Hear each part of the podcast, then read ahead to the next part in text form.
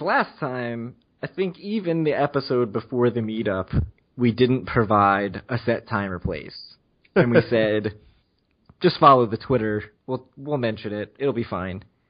Well, here we are. It's September 17th. We're a month and a half away, and we are giving you a time and a place and a date for this event. Friday, November 4th, 7:30 p.m. We will be at the Mountain Bar again. Uh, it should be a good time. It was a great time last time, I will say, and It was good. it was very fun. So a lot of beers were had. many beers. Ha- hangovers were created.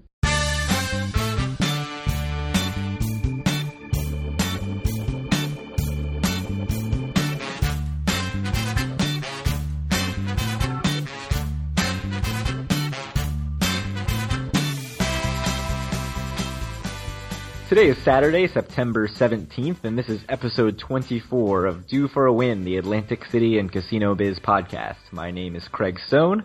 With me is Kyle Askin. Howdy.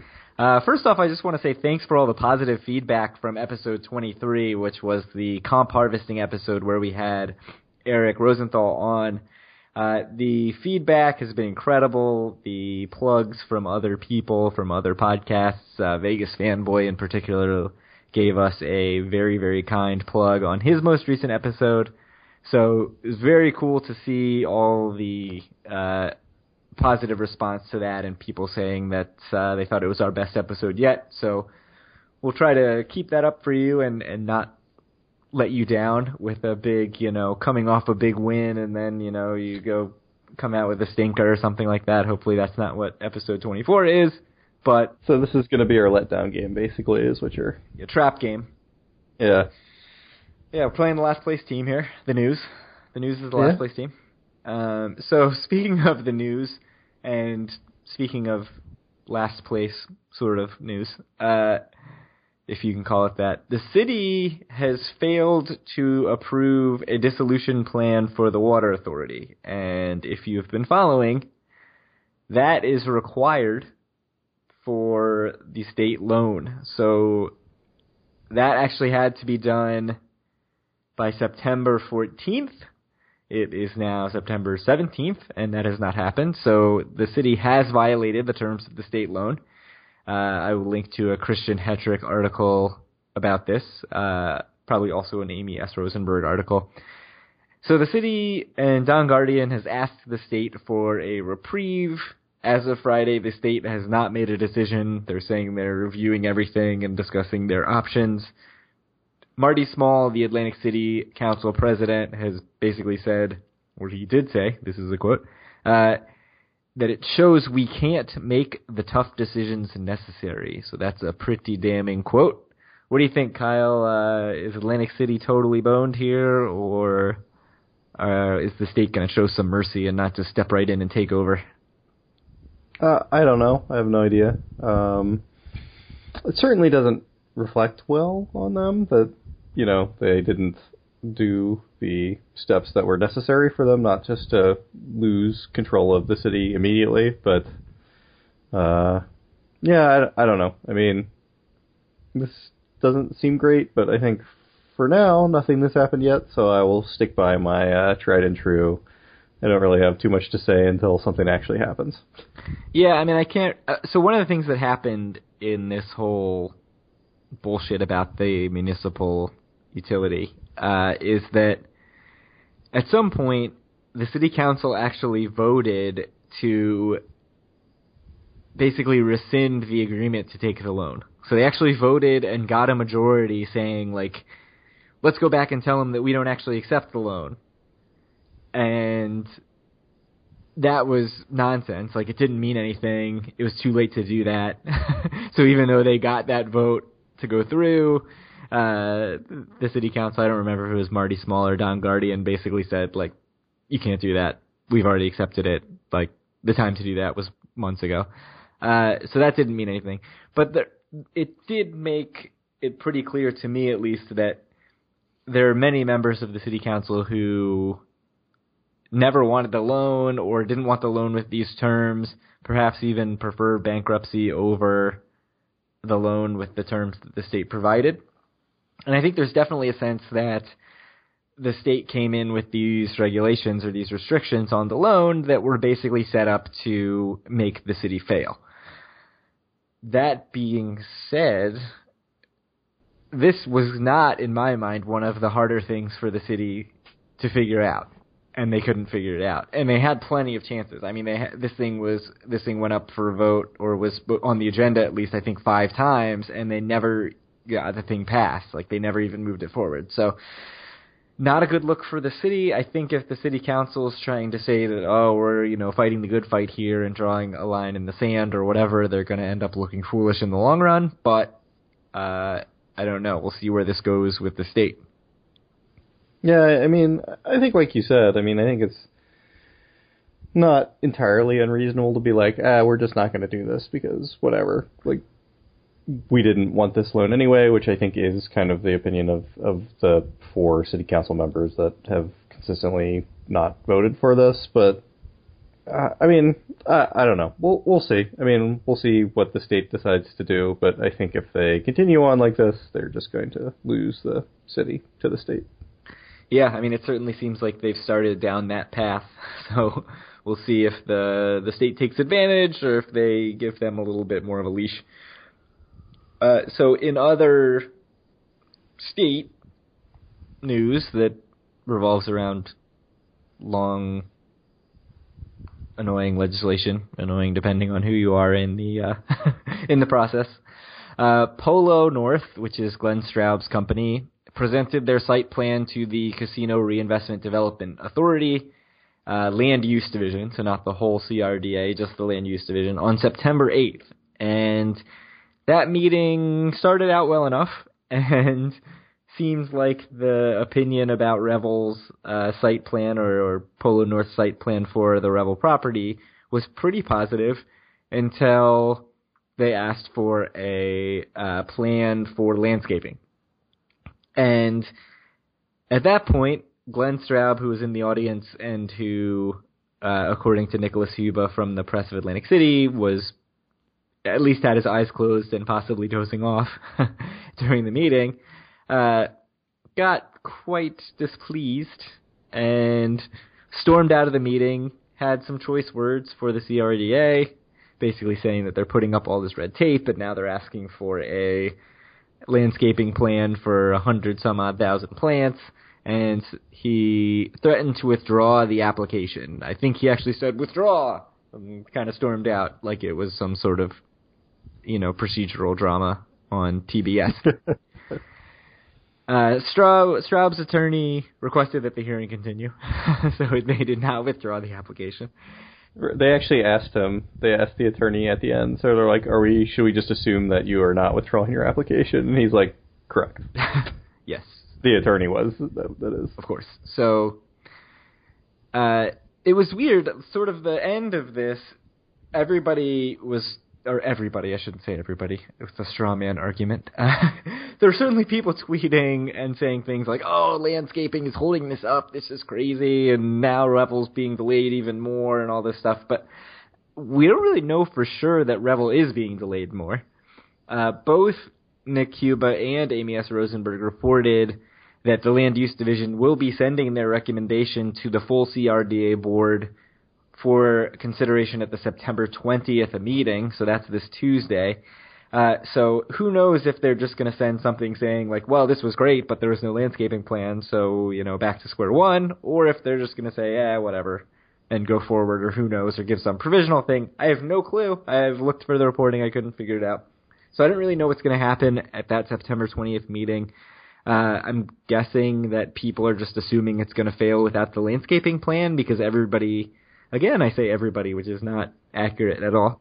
Come on, Gregor. I thought you're a journalist. Yeah, you terrible. should know better than to use uh, brutal words like everyone and no one. Yeah. And no, you've got to use people, not some people or most people. You just say people, Right. and then it implies that you're saying everyone. Like everybody takes that as saying everyone. So like but you're not. people say that the landscaping plan is holding this up, and then everybody who reads that thinks, "Oh, everybody's saying this," but in reality, as long as two people are saying it, then you're covered.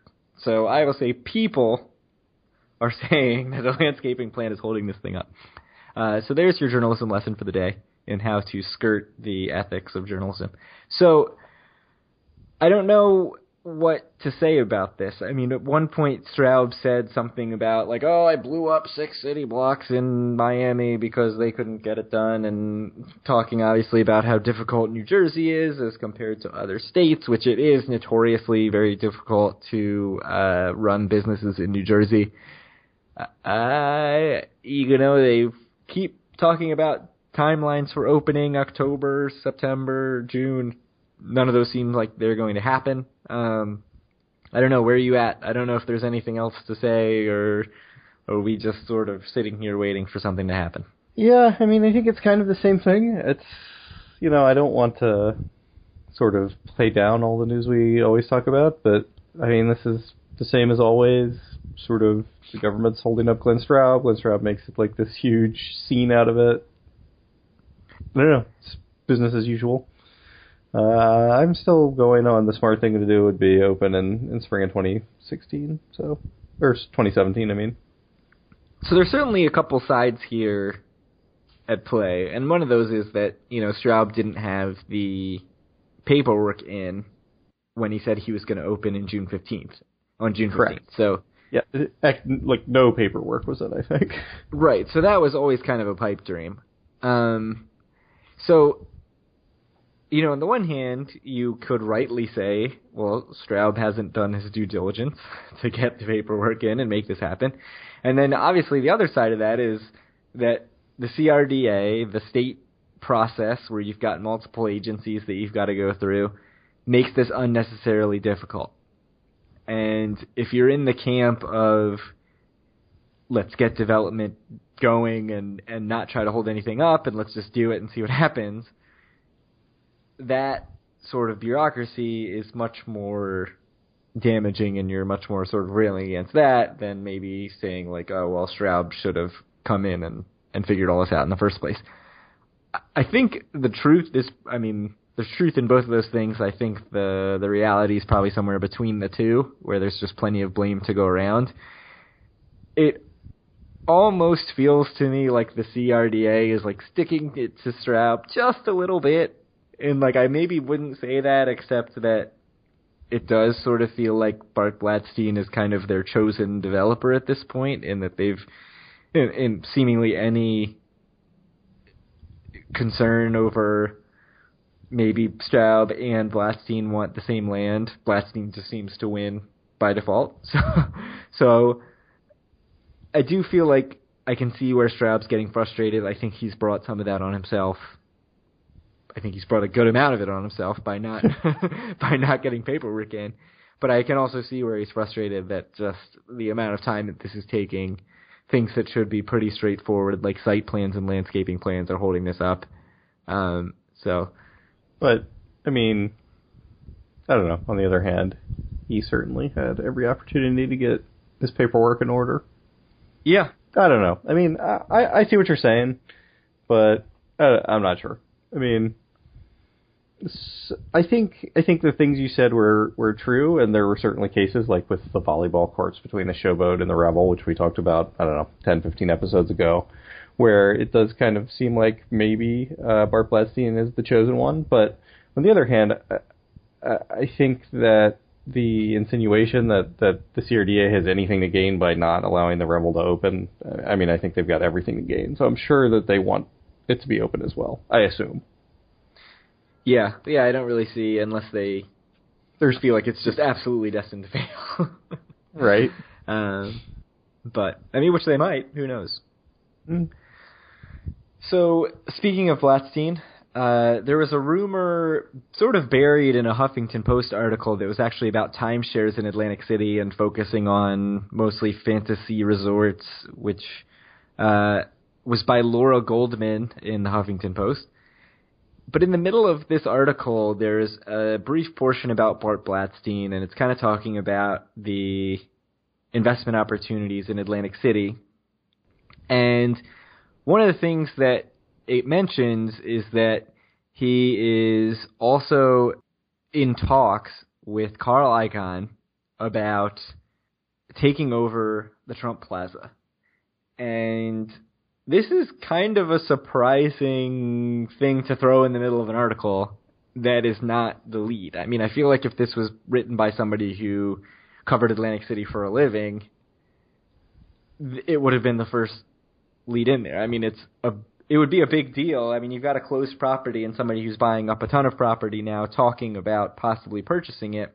Um, the thing, the the goal of sort of this talk was to add parking capacity for the playground, and uh, I just want to thank Mark in the Facebook group who actually tipped us off to this, to not only to the article but specifically to this point in the article. He kind of said like, "Oh, well, this is this is news," and to me, this seems like kind of a big deal but I have questions. Like, would first of all, would Blatstein really buy Trump Plaza just for the parking? Like, would he pay whatever it's going to take to get Trump Plaza just for the parking? Which, you know, there was a twenty million dollar bid that got turned down by Icahn.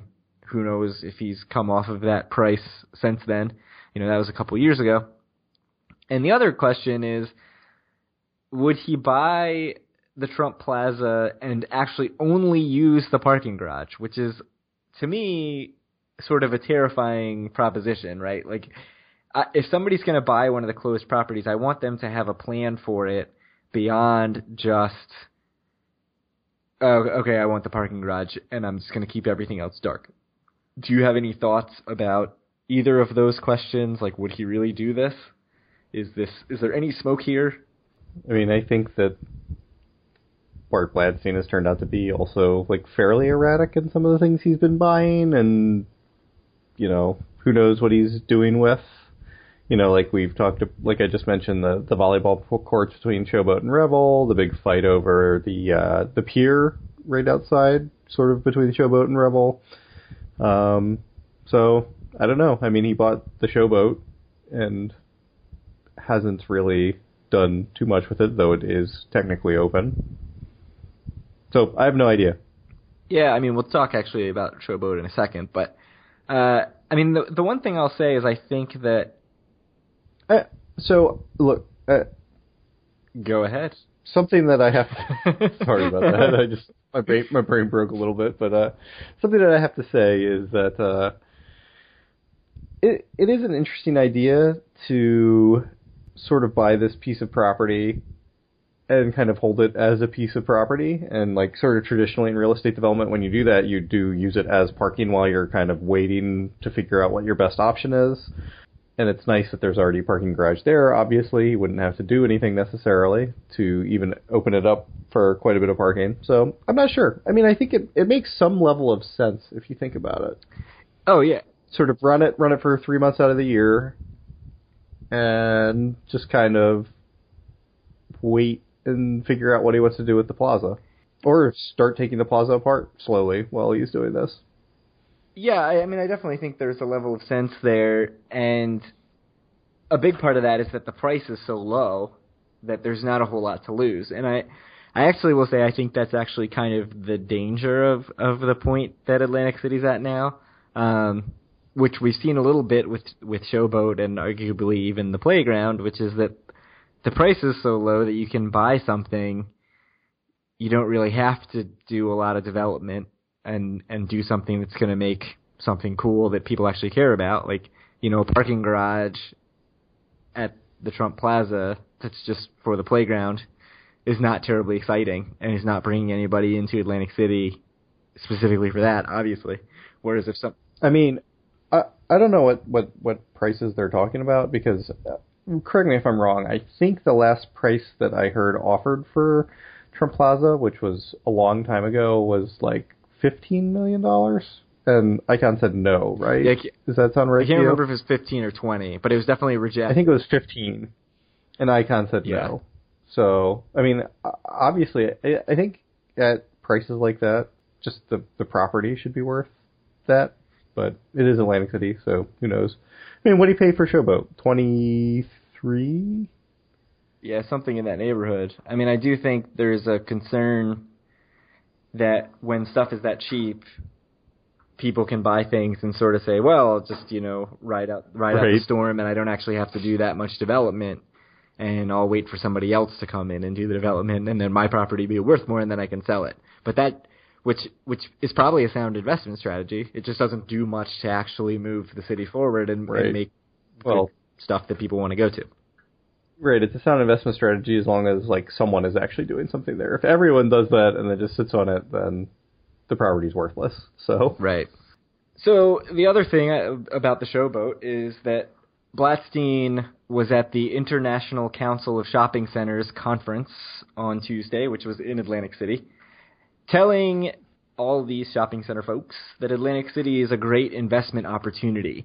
And he called it Make Atlantic City Great Again, which is kind of a little obvious.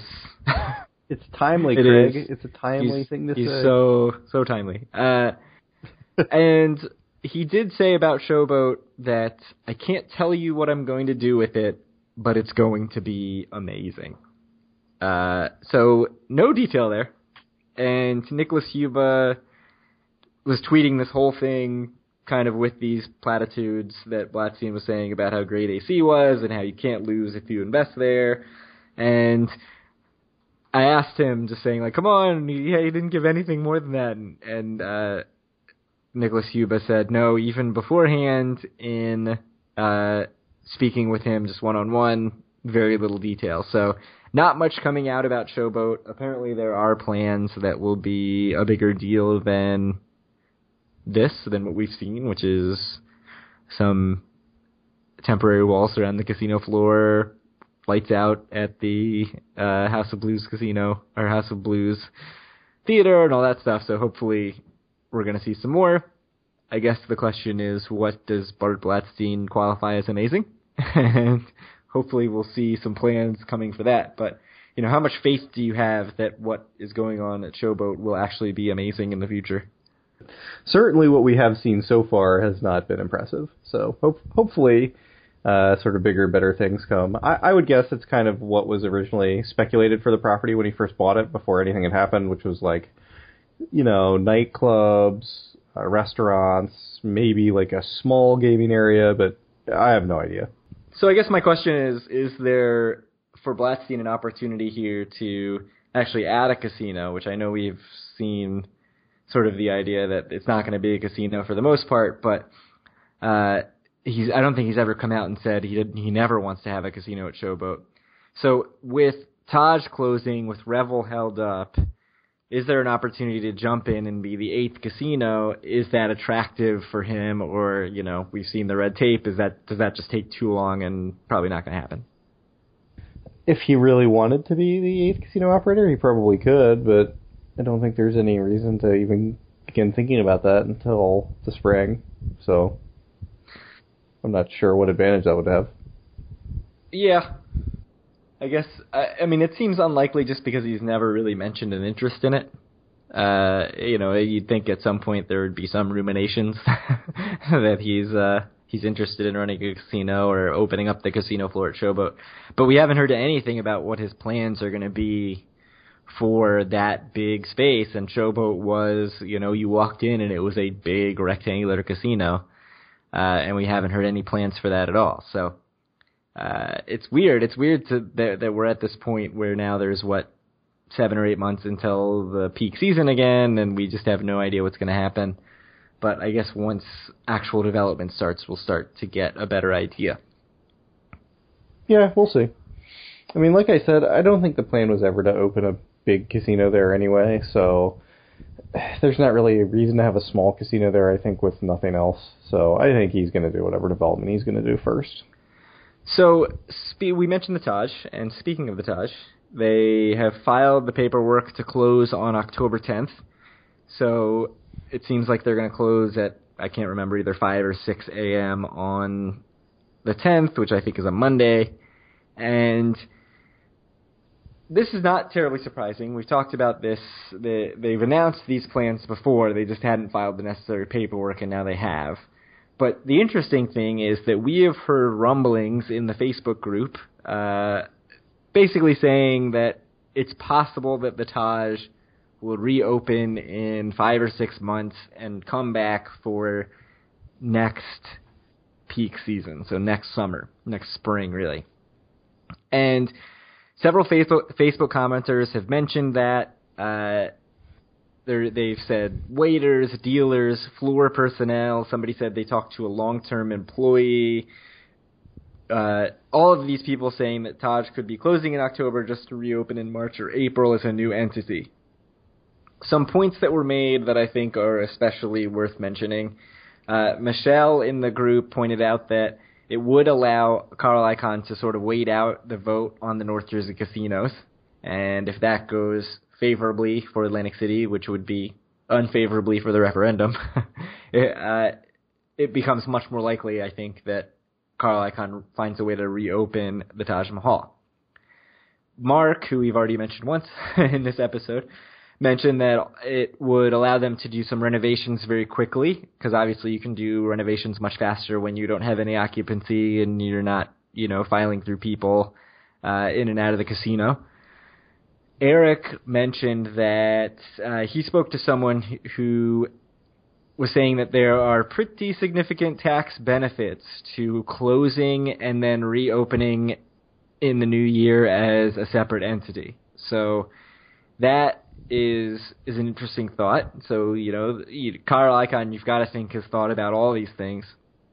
And the one thing that a lot of people seem to be pretty confident about is that if this happens, it would either be a union busting move, meaning they close and they reopen and it's non-union, or the union comes back with with a worse deal than what they were getting, or what not necessarily what they were getting before at the Taj, but what they're what they're getting at the other casinos. Uh, obviously, we've discussed this most favored operator clause uh, a couple of times on the podcast. Just a quick refresher: that means that clause means that basically, if the union at one casino accepts a worse deal than is uh, at other casinos that they have in place at other casinos, uh, every other casino can adopt the collective bargaining agreement at the the casino that has this sort of bad deal for the union. So, do you think that these are re- realistic scenarios, like c- reopening non-union or or union with a worse deal? Are these plausible? Can you see Taj being back open come uh, Memorial Day 2017? Maybe. I mean, it, it seems like here that there's enough smoke that uh, they could be something that's being planned, or at least people are talking about. Uh, like you said, it, it sounds like a lot of the people in the Taj think that that's probably what's going to happen. So I wouldn't be surprised if they try to reopen as non-union, but you know, I, I think it was in the Facebook group. It was mentioned that Revel was initially opened as non-union, and then just as soon as it opened, all the employees joined the union. So uh, I don't know if it would work or not, but um, I don't know. We'll see. It's definitely possible that it will reopen. I, I'm a little concerned that these rumors uh, sort of gain legs out of hope. You know, like a bunch of waitresses and dealers. Obviously, it would uh, help them if if the Taj were to reopen, and it's juicy and it's a fun thing to to talk about. So it wouldn't be that surprising if it sort of like gained legs and people are sort of gossiping about it at the tables. So I, I'm not going to sort of take that at face value and just say like, oh, okay, yeah, I, I think that's the plan. But I I expect that it's probably been talked about. Um, my my thing about the union stuff is I'm concerned that the union would make life hell for Taj if it opened as a non-union shop. Like I think that they would be there picketing, and it would just make things very difficult. The other thought I had about that though is that you know Bob McDevitt, the president of of Local 54, has said that they couldn't possibly accept a worse deal. They couldn't accept what the Taj offered and what Icahn offered to the Taj employees because of this most favored operator clause. But at the end of the day, I think they a could accept it and b could accept it feeling fairly confident that if say Caesars or Borgata or Tropicana came in and said, okay, well, we're going to adopt the Taj's crappy CBA now, they would know that they could then go make it very difficult for those casinos and really hurt the bottom line, possibly more than whatever they would gain by taking the deal. So maybe that's totally naive on my part, and I'm not thinking in terms of like big business and the cutthroat nature of Caesars and Carl Icahn and all these actors in Atlantic City, but I think that it's not as simple as just taking the CBA and saying, "Well, we're plugging and playing.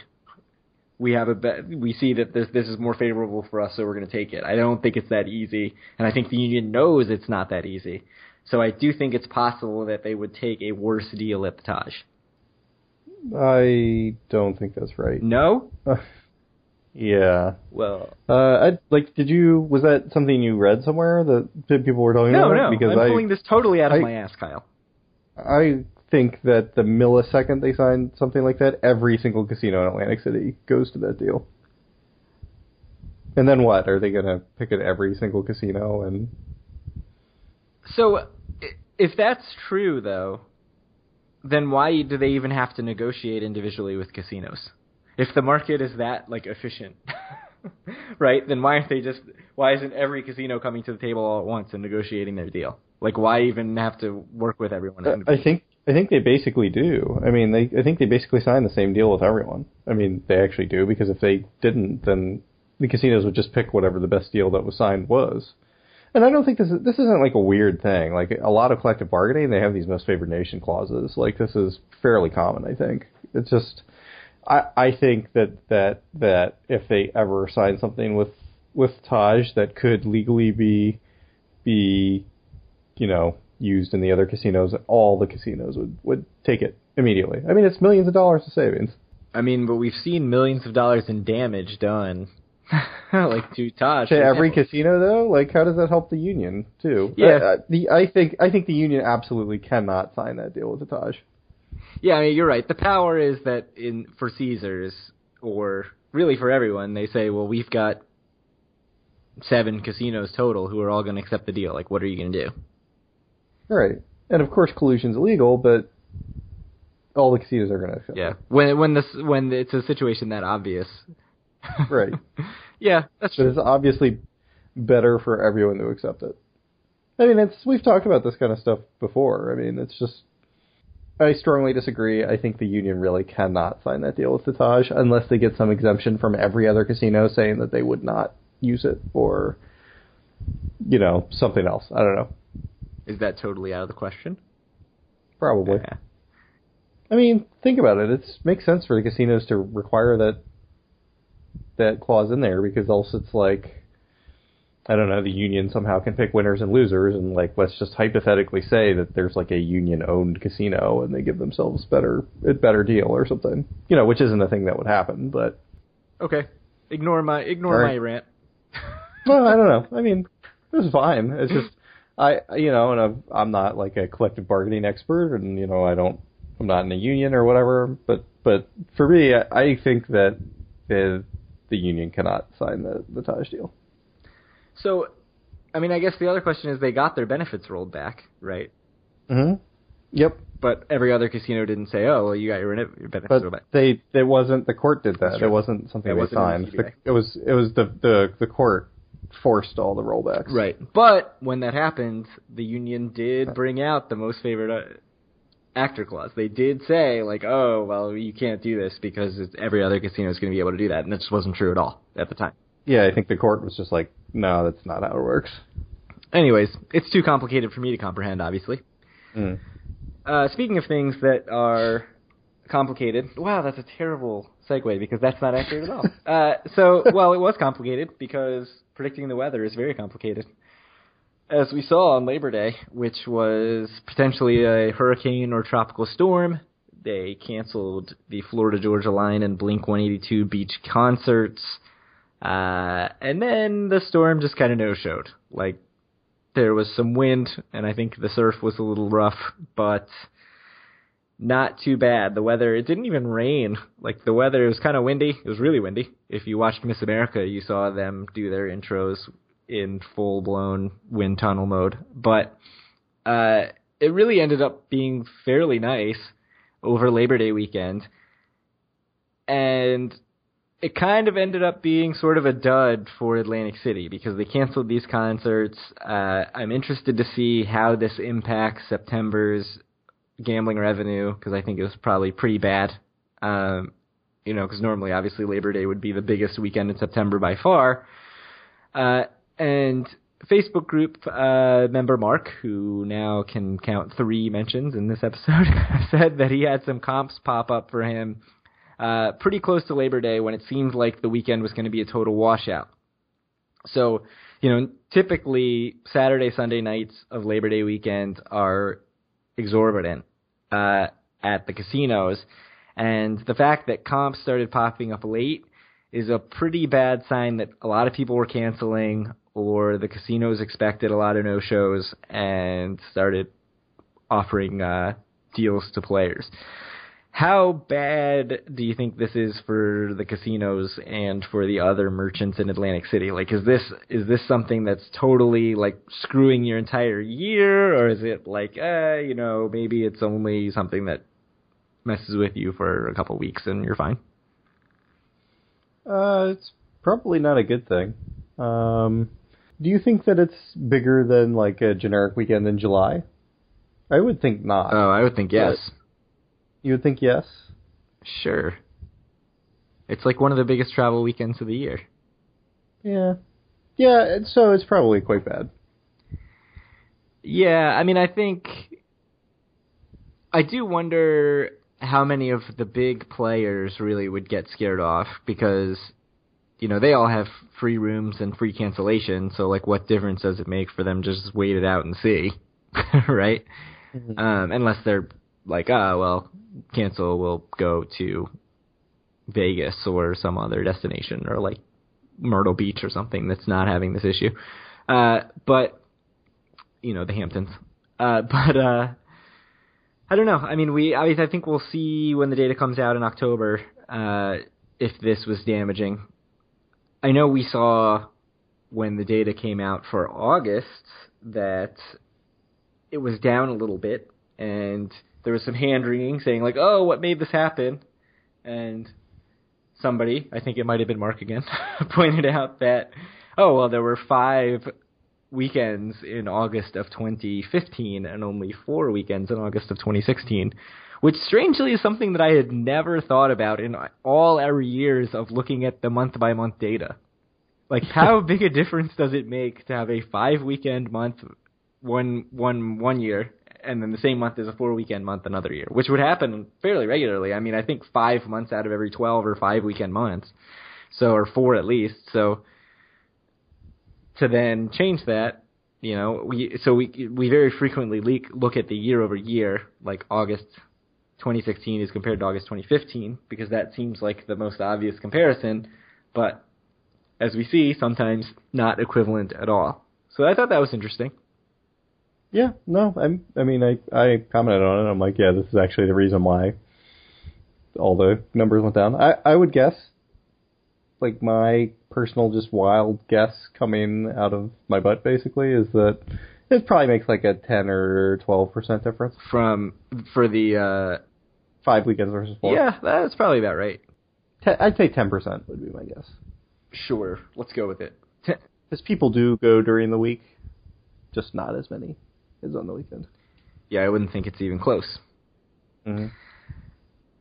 Uh, totally changing gears here we saw an article talking about millennials, which is the hot topic. Millennials and gambling. Uh, if you follow the Vegas Twitters, it's all about millennial marketing. Uh, so there's a study basically saying that millennials spend two thirds less on gambling in Atlantic City than older visitors. And so this is on calvinayre.com. I don't know if it's air or ire, but I'll link to it.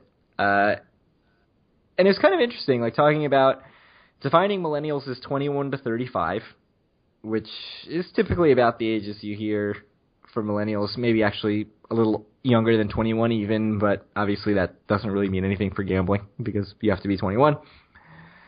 And a couple of quotes I just wanted to point out from the article. Uh, they say survey authors questioned two millennial focus groups, one comprised of people in their early 20s and the other made up of late 20s and early 30s, and found that gambling wasn't even mentioned until the authors specifically brought up the subject.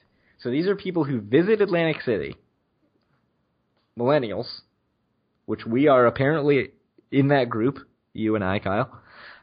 Indeed. Uh, and they didn't even like they don't even think about Atlantic City as like a gambling destination. It is a drinking and going to the club destination. Right, which I think is right. I mean, you've spent a lot of time on the bus, right? Yes. There are not many millennials. seems to be what people are doing, well, right? there aren't a whole lot of millennials on the bus, for one thing. Well, unless you're coming home at 4 a.m. from Trop, right? That is true. Then it's all millennials. Yeah, coming home from the That's a good point. Uh, so the other question was, if money was no object, what? I mean, there were more questions than this in the survey, obviously. But the other one I wanted to point out is um, saying, if money was no object, what would you spend more on? And 35% of the, of the millennials said that they would spend more on gambling, whereas 50% of the people over 35 said that they would. Uh, I think you and I, Kyle, would both go into the definitely more on gambling group. Maybe I would Yeah. expect. I certainly would. Yeah. Why not? Uh, money's no object. Why not use it to make more money? that's It's like that's how that works, right? Um, so apparently, let me just quote the article again. The greatest disparity, the greatest disparity on this chart came from bars and nightclubs, as 50% of millennials said they'd spend more getting plastered versus just 17% of the over 35s. So here we see really again the millennials. Their goal is to go to Atlantic City and get drunk at the clubs, uh, which is again not surprising. I think we knew Yeah. this. Right. And they're, I mean, I'll have to say, like, people over 35, I mean, probably have enough money to get as drunk as they want anyway, so. Yeah, that's a good point. It's not like you can get more drunk if you have more money, right? You can you get drunk off like you could get higher quality drunk, Yeah. but not more drunk. yeah. yeah, you're drinking like twenty five dollar cocktails instead of whatever Boone's Farm. Right. I mean, also, you know, I, I mean, a lot of it is also, I think when you're younger, and I don't think this has anything to do with generations, it just has to do with your age, but when you're younger, obviously, like, you know, it's like a status thing, whatever, get bottle service or get, you know, whatever, you know, make it so all your friends are able to drink, and it's much less important, I think, when you're older, So, just because your life is different. yeah, When you have a wife and kids and things like that. Right, and this so this article kind of posted this as saying, "Look, this is terrible for Atlantic City. Like this is bad news long term. There's no gambling revenue coming in. You're not going to, you know, as you lose these over 35s to their inevitable death coming sooner than they can possibly imagine. The millennials are not going to pick up the gambling dollar that these people are leaving behind. Um, I thought that was an interesting way of looking at it, and we've seen that in other studies too, where you know younger people don't play slots nearly as much, and older people play slots, and there's some debate about like, well, when you hit 40, do you just magically decide that you need slots in your life so you become a slot player, which some casinos seem to think, or do the casinos need to do more to draw younger people into slots, or you know, figure out how to get their money in other ways? I think that there's part of that here, which is you know, what do these what will these people do when they hit 35? Like, are they going to decide to start gambling more and drinking less? And if not, you know, how do you attract that money, right? So, so one of the things you actually mentioned is the sort of state of, of where you are in your life, right? Like a, a 35 or a 40 year old is in a very different state than a 21 year old. And so the article kind of assumes that longer term, this is a bad thing for the casinos because of the revenue, but like talking about how people 21 to 35 are more interested in getting plastered well, like that's because they're people 21 to 35. I don't think that has anything to do with the fact that they're millennials, right? Yeah, I agree. like I would guess that people 21 to 35 20 years from now and people 21 to 35 20 years ago Also, like getting plastered. also liked getting plastered. So so what I would be really interested to see is how this data compares to the same age groups but like from the 90s or from the 80s when those people who are now like 50 were in this age group of of 21 to 35. And would you see this sort of same disparity in which case like okay, well then then it's just business as usual, right? Like if if everybody is saying the same things and it's just totally age based and as you age you shift into other things, then I don't think it really is that nerve wracking at all for Atlantic City or for Vegas or for any gambling destination what millennials think about these particular questions. If millennials are just not interested in gambling at all and or interested in a way way lower rate than previous generations were when they were in this age group of 21 to 35, then it's a concern. So this article didn't answer that question for me.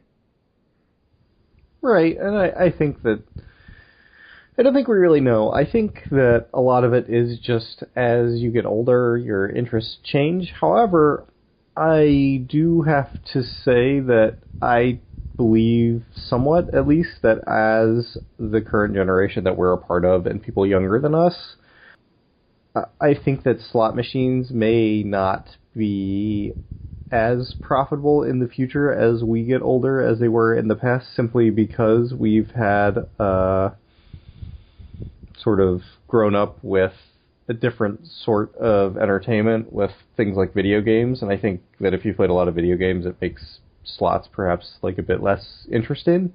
Which is why, I mean, they mentioned it in the article, but you know, there's been a lot, a lot, a lot of talk throughout Vegas, throughout the whole industry about skill-based gaming, which I think is much more up the alley of people who grew up with video games. So I, I think well, I do think there will have to be some change, but uh, how much that's going to matter, I'm not sure. Yeah, yeah, it'll be interesting to see. I, I definitely agree. I don't think that. I think that if there's this idea that people are magically becoming slot players as they age, like if they hit 40 or 50 and and want to play slots, I just don't think that's true at all. Um, so you definitely need to evolve. I don't know if that's skill based or if it's gamification. Like, are you going to get a badge when you get five like five of a kind in slots? I don't know. Um, I, I do have to say, um, I'm a bit surprised that you could, uh, like, if the casinos were really on top of things, they could make like their tier credits, like their cards, it could be a lot more mm, Skinner box, like a lot more like Zynga like. Yeah, badges, leaderboards. I Oh, can't. yeah. I cannot Like, believe it has Just not be happened. like, hey, you have to put like 15 more credits in, right? Like, if you get 15 more credits today, we'll give you whatever five dollars for food or something. Like when it when you take your card out. I, I don't know. yeah, and, and I They could do a lot more there, which I'm actually happy they haven't because you can argue that that's not really what society needs. But yeah, I mean, but I can't believe it hasn't happened. I mean, I just I I also can't like they've really been you know they need to get some people in who who have taken classes on things like like Skinner boxes, which are what a lot of games are becoming these days. But that's a whole different conversation. So I mean, for one thing, like just look at something like Zynga slots on the phone. Like, what makes someone play a free slot game on the phone that doesn't give them any? Like, it's not like My Vegas where you're getting rewards that you can use in in Las Vegas or at, at Borgata now. Um, there's no real benefit to this. You're just sitting there spinning slots because you're getting a badge or you are competing against other people in your whatever it's called game center or whatever the heck on I- iOS. Uh, Mhm.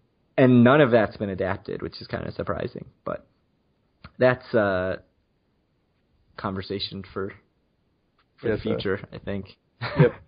because I think I- mean it has to be coming. I would think, but it, it's I too think so, obvious. too. but I, you know, I thought it was too obvious two years ago, and it hasn't happened. So. Yep. Uh, I have something in here about sports books. I don't know if you want to touch on that for two minutes or just move on. we, no, we can talk Sure. about it. I don't have much to say, but you can say your piece Okay, so Caesars Palace in Las Vegas has started charging seventy-five dollars for a chair to watch NFL on Sundays, and with that you get five drinks. Uh, they also offer VIP seating for three hundred dollars. This uh, I saw this on Twitter from Mark Meltzer. You can read a whole article on it on FrontDeskTip.com, written by Mark Meltzer. Uh, who's actually also a writer for TravelsOrc.com. Uh, and what this had me thinking about was why doesn't Atlantic City just have sports books but without the betting? Like if people are going to pay 75 bucks just to come in and sit down and watch football all day, like why not just do that and cut out the betting portion? Right? Cuz obviously the sports betting thing has been dragged out in court forever and doesn't seem to be coming to New Jersey anytime soon. But like is there money to be made by setting up sort of big screens, stadium seating, pay to sit there, have a food and beverage minimum, and people will come and sit and watch sports in Atlantic City casinos. Not really. No. I mean, may, maybe, but what's what's the advantage of that over going to a bar for free and watching stuff? I mean, there's a big difference between Vegas and Atlantic City, and that's you go to the sports book in Vegas to make bets while you're watching the game. And I think without that, like, I don't think a sports book makes I sense. would guess there are a lot of people in Vegas who go to these things and do not make a bet. that pay seventy five dollars for Sure. a chair and go and don't make a bet. But I there's probably some people who do, but I don't think a lot, and I don't think that. Or who make such small bets that it's meaningless to the casino. But still, you know, they're betting. I, I don't like. Would you ever pay for this? No, but here's why. Not because of the betting thing, because I go to Atlantic City for one or two nights at a time. So when I Mhm. go to Vegas, I go for three or four, typically four nights at a time. Sitting down and being there all day. I mean, I don't, I would never do this for the NFL because I just can't sit through that much NFL football. But the idea of going and being in Vegas for NFL or for March Madness or something like that has a mystique to it. And if you're there for five days, taking one day out of it to be in a sports book and, and drink and, you know, sort of soak it in in Vegas, I think makes much more sense. If you're in Atlantic City for one day, if you are a day tripper, which makes up a significant amount of Atlantic City's visitation, obviously you're not going to drive into Atlantic City just to do this when Buffalo Wild Mhm. Wings is down the street. Right. So I think that's tough. I, I do think I would be interested in seeing a trial run, but like the expense is so high, why would they do it? I mean, unless the Borgata, which has a really nice race book, could try something like this on a Right. Sunday in the winter when most of the races aren't happening anyway. Like I would be interested in seeing something like that, but as far as somebody actually building a sports book, like this idea of going somewhere and playing uh, unless they're setting up like dia, d- daily fantasy sports terminals or something like that, or the casinos themselves are setting up a daily fantasy sports tournament. Ooh, now we're really getting into good ideas. uh, so you know you could right the casino could set up daily fantasy sports where you're competing against other people who are sitting there in the room watching with you Yeah, you could in theory do that. I guess Uh, not in New York, but no, in New Jersey, I think. now new york's reapproved it it's fine again Oh, really? Oh, it's Yeah. back.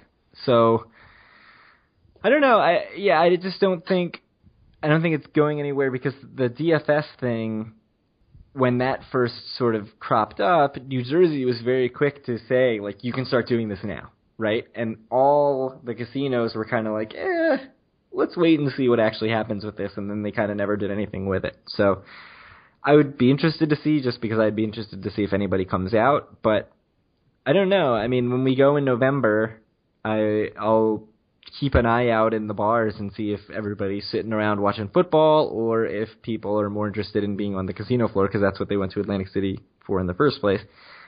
Um, I mean, I do think there's definitely still a sense in in Atlantic City casinos, um, for the most part, that any time taking someone away from the casino floor is bad, and this is taking people away from the casino floor for a very long period of time. With no actual benefit because there's no sports betting. Well, I mean, if there's if they have to spend seventy five bucks on a seat, the Eh, benefit still. is exactly Yeah. seventy five dollars. uh, and I mean, uh, there's a benefit I think of if you're creating an atmosphere where people want to come and want to watch football, and you're getting people into the door, and there's excitement around it. I mean, I think it's a bad idea. well then, Kyle Yeah. has stated bad idea. I, I mean, I tend to poo-poo most ideas anyway, and some of them probably are actually good ideas, but I don't see this making sense for a casino. or making sense for a person either. So Yeah, I can't I can't really see it taking off unless there's some angle, like some sort of daily fantasy angle or something like that. yeah, like like why would I go to a sports book in a casino where I can't bet? I mean, they wouldn't don't know, call it it, just a doesn't make sports sense book. to. It, it's a They'd sports book. it, they'd call it a Buffalo Wild Wings. yeah. So Caesars should open at Buffalo Wild Wings, is what I'm saying. Yes. Uh, I think that pretty much covers the content, the news. Uh, I just want to point out that we have well over 100 Facebook group members. So since the last episode, we passed 100, and I think we're now over 110. Uh, so definitely very cool. All, a lot of that's a response to the last episode where people were very interested, uh, and it got a lot of pickup, and everybody was kind of talking about it. Everybody was talking about it. 100% of the population. Uh, and I see that we're now at 120 members. So very cool. Uh, lots of good conversation there. Definitely, it's actually been helpful for me because a lot of people have pointed out little things like that Huffington Post article that I never would have noticed if Mark hadn't posted it in the Facebook group. And uh, very cool. So if you go to facebook.com slash groups slash due for a win, you will find it. You can join in the conversation, talk about your casino trips, comment on other people's casino trips, ask questions about gambling and all that stuff. So uh, definitely go check that out.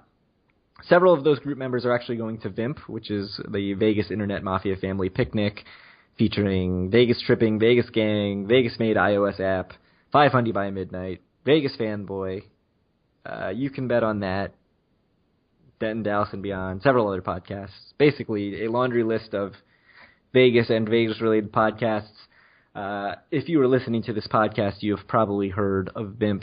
So if you go and you see each other, definitely do the secret due for a win handshake that doesn't actually exist. And uh, I don't know what that'll get you, but you will be around other Atlantic City fans, and you can commiserate about how you're in Vegas, but you really wish that you were at the Boardwalk Bar, the Boardwalk Saloon at Bally's, and not in, in Las Vegas. Uh, so, speaking of meetups, we are doing something bigger and better than the Vegas Internet Mafia Family Picnic. Way bigger. Way bigger. You know, they're they're Yeah. filling the D showroom. I don't want to brag, but I think last time we did something, four people came. Four people. Yeah, that's a A lot. lot. So I think we have at least that many who's already said they're going to come to this, though. Yeah. So it shouldn't be smaller. it will not be smaller. So we so It will be bigger. I will go out on a limb and guarantee. And here's why it will be bigger. Because last time, I think even the episode before the meetup, we didn't provide a set time or place.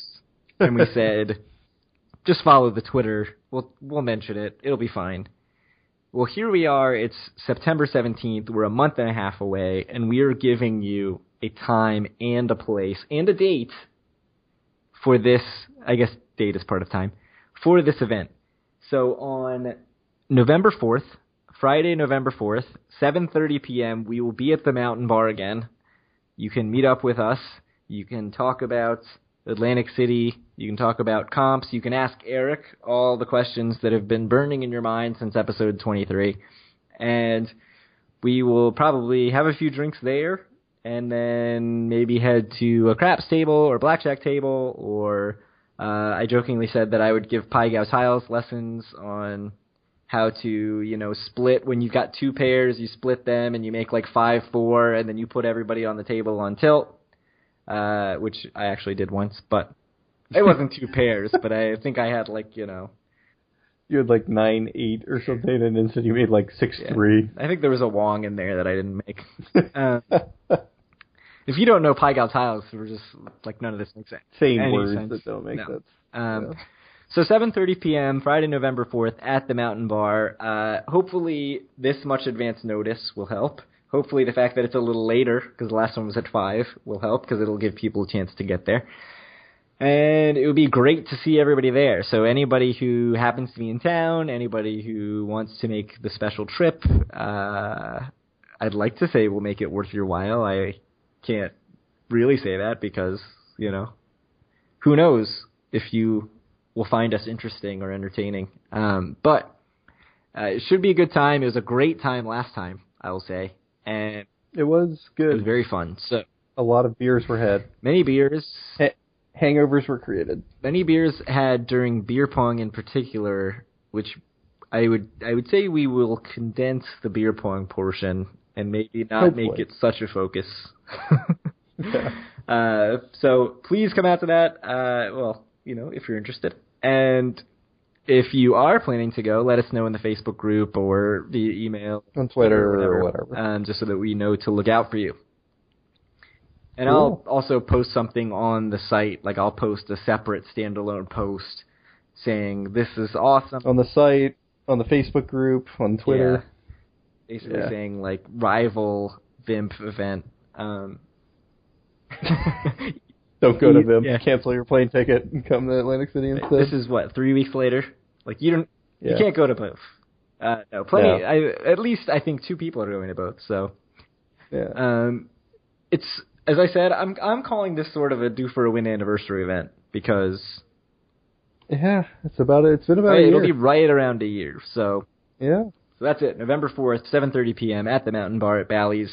Be there. Be there. Yeah. So I think that's it for this episode. I think we went way way longer than I thought we were, although I have some editing to do. Let's just say some things happen in the middle of the episode that will never make it to air. yeah. Well, maybe they'll. Mostly on Craig's Yeah. side. I'd say entirely on Craig's side. Actually, you you may hear some of them after the uh, the theme music closes out. Uh, so again, the Facebook group is facebook.com slash groups slash due for a win. The website is dueforawin.com.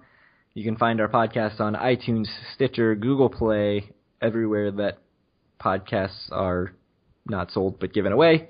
The Twitter is at due for a win, and you can send questions to due for a win at gmail.com. Thank you for listening, and good luck if you're headed to Atlantic City.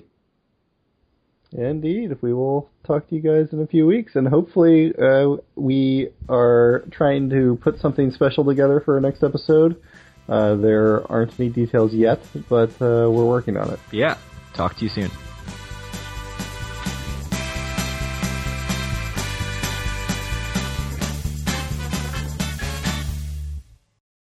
I just talked about sort of the original plans of nightclubs and restaurants and small casino stuff, and then you were talking about the eighth casino operator, and then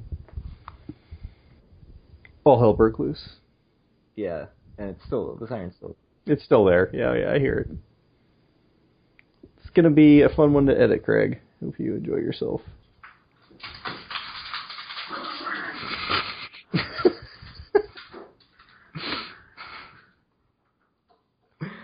诶